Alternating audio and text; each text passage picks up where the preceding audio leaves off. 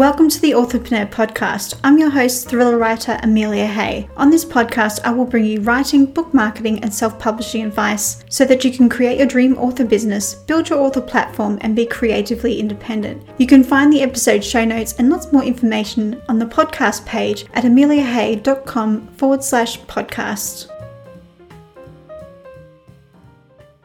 Hello, writers. So you've created a great narrative hook and an ordinary world scene for your story, and you're thinking, what next? In this episode, I will share with you the important elements of the next plot point of the first act of your story. The next plot point in the first act is the inciting incident. The inciting incident is that scene that many first time writers seem to confuse or entirely overlook. Most often, this scene is confused with the hook or the first plot point. Today, I want to take the time to point out the important important elements of the inciting incident.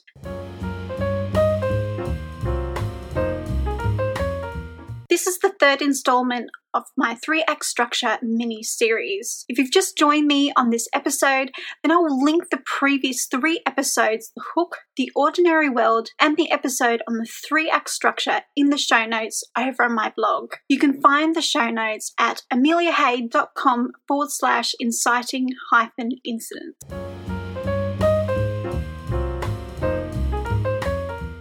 I've decided against unpacking the key scenes in Sanctus due to the story's length and complexity. The story has a ton of setup and a huge cast of characters, and I now realize the story isn't a great choice when explaining 3 act structure. Instead, I'll ex- share examples from literature and film. So let's get started.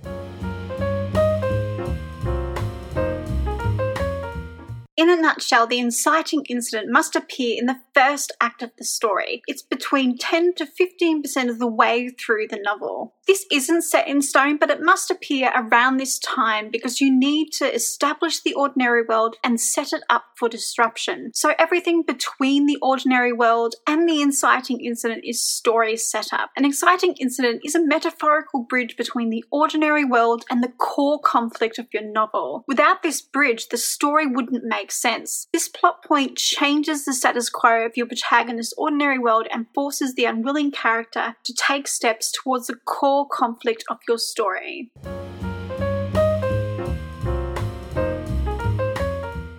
So, what should you include in a great inciting incident scene? There are five things you need to do in the inciting incident. I know this sounds like a lot of things to think about as you write or outline, but I wanted to break down the elements so it's easy for you to follow. Point number one is a problem and an opportunity to act. The inciting incident is set in motion by an event such as a text message or a phone call or an unexpected visit or a false arrest. This trigger event needs to be strong enough to force the protagonist to act and take a risk. The protagonist needs to go from passive to reactive. The easiest way to do this is to present them with a choice and little time to decide. A choice that will cost your protagonist no matter which option they pick. It's important you show the reason your protagonist chooses the option. The choice presented to the protagonist by the inciting incident must appeal to something within them to make their reaction believable.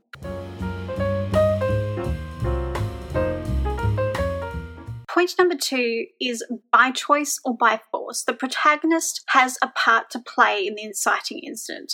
They made a decision that put them in the right place at the right time, but the consequences of these actions are often unintentional. We've all been in these situations that are beyond our control. The same needs to be true of your protagonist. So your protagonist might go to a specific location, but the problem should find them. An example of this is your main character is traveling home and they witness a murder. They're dragged into the police station for questioning. It turns out that your protagonist is the only witness and now the only suspect. The protagonist now has an invested interest to solve a murder. Number three, it triggers an emotional response for the protagonist. The inciting incident should cause your protagonist to react instead of act. When someone reacts, they do so out of emotion and not out of a rational place. By reacting out of emotion, the protagonist takes a risk. This is something we can all relate to, and so can your reader. These emotional reactions are revealing. The protagonist's reaction in a crisis shows personality. It also exposes their values, goals, strengths, and weaknesses. As you write this plot point, consider what you want to reveal about the protagonist and choose the personality trait first, then consider the type of event that would reveal this. If you're stuck creating a moment to bring out these revelations, here are a few examples to consider. The death of a loved one, being framed for a murder you did not commit, getting fired from a job when you have a huge amount of debt piling up around you, catching a partner cheating, a loved one goes missing but no one takes your claims seriously, an orphan seeks the truth about their past only to have the answers ripped away at the last minute.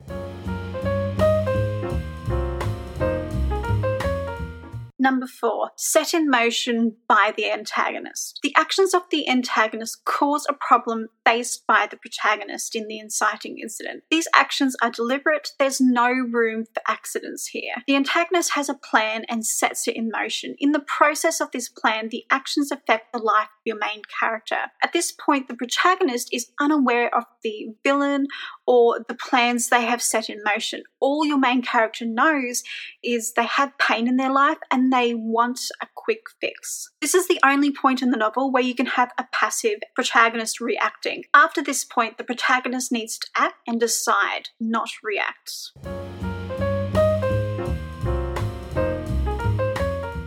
Number five, it triggers your story into motion. The inciting incident needs to be a point in which the rest of your story evolves. You need to look back at this point in your story and see how it changed the course of the protagonist's life, and without it, the story would not be the same. This trigger moment hurdles your protagonist towards a point of no return or the first plot point at the close of Act 1 through a series of events and choices. It's almost like a series of dominoes. The first one falls over and triggers the next, and so on. It creates a logical flow for your story.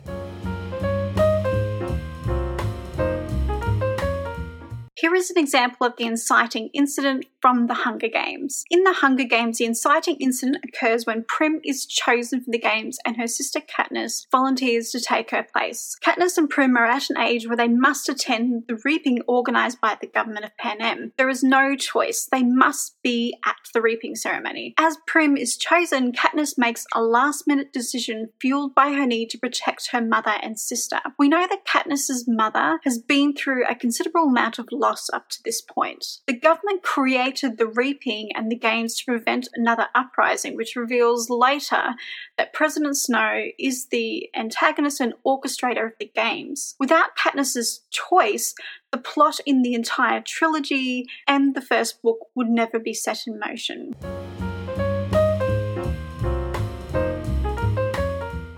For those of you who want to dig a little deeper into writing a great inciting incident, then I recommend reading Write Great Fiction, Plot and Structure, Techniques and Exercises for Crafting and Plot That Grips Readers from Start to Finish by James Scott Bell. I recommend reading chapter 2 on page 22 of the paperback. The chapter focuses on story structure. Bell renames the plot points used by the traditional three act structure, but he does this to help you understand what the terms mean. I really love this book because it's easy to understand and it doesn't make story structure complicated like so many other writing craft books.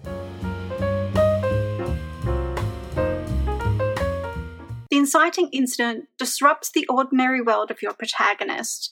It presents a problem and an opportunity to act. A choice the protagonist makes places them at the right place and brings the problem to their world. The problem triggers an emotional response. This emotional response leads to an impulsive decision, but the protagonist doesn't realize that the antagonist has set a plan in motion that created the problem. This plan also creates a series of events that unfold in your your story. Before you dive into writing your novel, I want you to consider the inciting incident of your favourite book.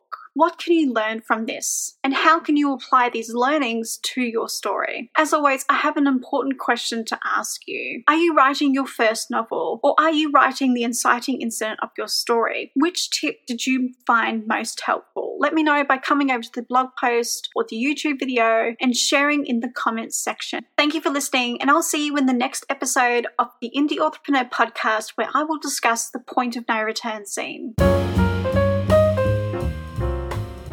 Thank you for listening to the Authorpreneur podcast. If you're new to this podcast or want to be notified about more episodes just like this, then click the subscribe button right now. I'm your host, Amelia Hay, and I'll see you next week for another episode.